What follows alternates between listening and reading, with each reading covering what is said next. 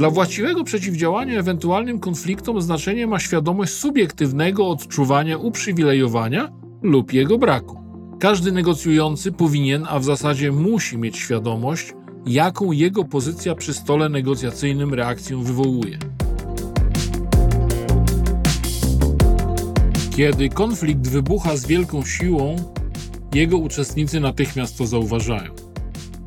Psychologia opracowała szereg sposobów radzenia sobie z konfliktem, wszystkie one jednak koncentrują się na naprawie tego, co zostało przez konflikt zniszczone.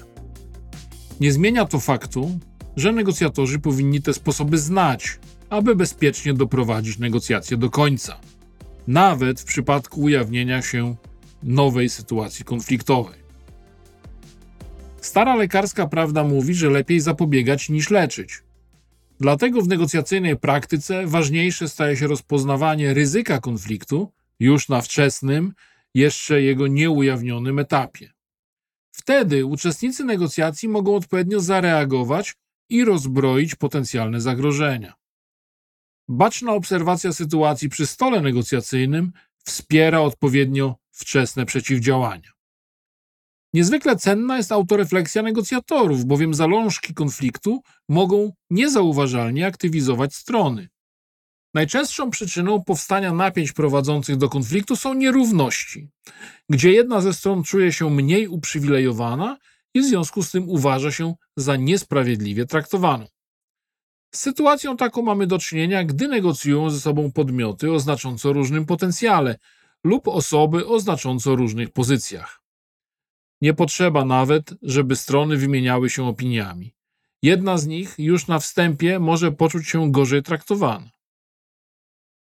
Dla właściwego przeciwdziałania ewentualnym konfliktom znaczenie ma świadomość subiektywnego odczuwania uprzywilejowania lub jego braku. Każdy negocjujący powinien, a w zasadzie musi mieć świadomość, jaką jego pozycja przy stole negocjacyjnym reakcję wywołuje. Duzi gracze wiedząc, że ich pozycja może wywoływać poczucie słabszej pozycji drugiej strony, powinni uważać na zachowania i zwroty mogące sprawiać wrażenie protekcjonalnych.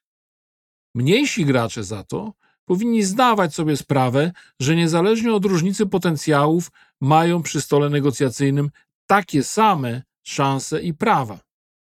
W innym przypadku nie byłoby przecież potrzeby negocjowania. Oczywiście jest wiele innych sytuacji, które mogą eskalować do konfliktu. Różnice osobowości, różnice doświadczeń historycznych, czy różnie interpretowane dane.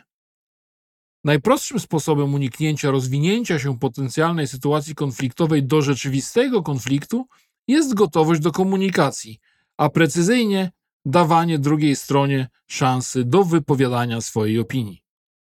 Wymiana informacji sprawia, że ludzie komunikują swoje obawy i precyzują priorytety, dzięki czemu łatwiej jest rozbroić ewentualne lęki lub wyimaginowane przewagi. A negocjatorzy mogą wybierać te pomysły, które zapewniają efektywne rozwiązania. Zwłaszcza, że na etapie kształtowania się potencjału konfliktowego nie potrzeba specjalistycznych technik.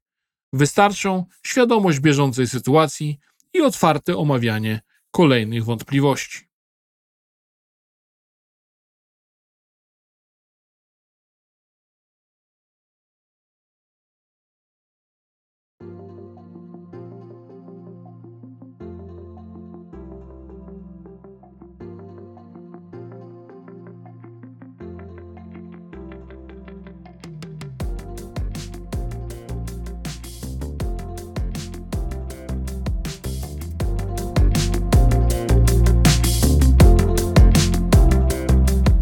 Oczywiście odpowiem na Twoje pytania, jeśli wpiszesz je w komentarzu.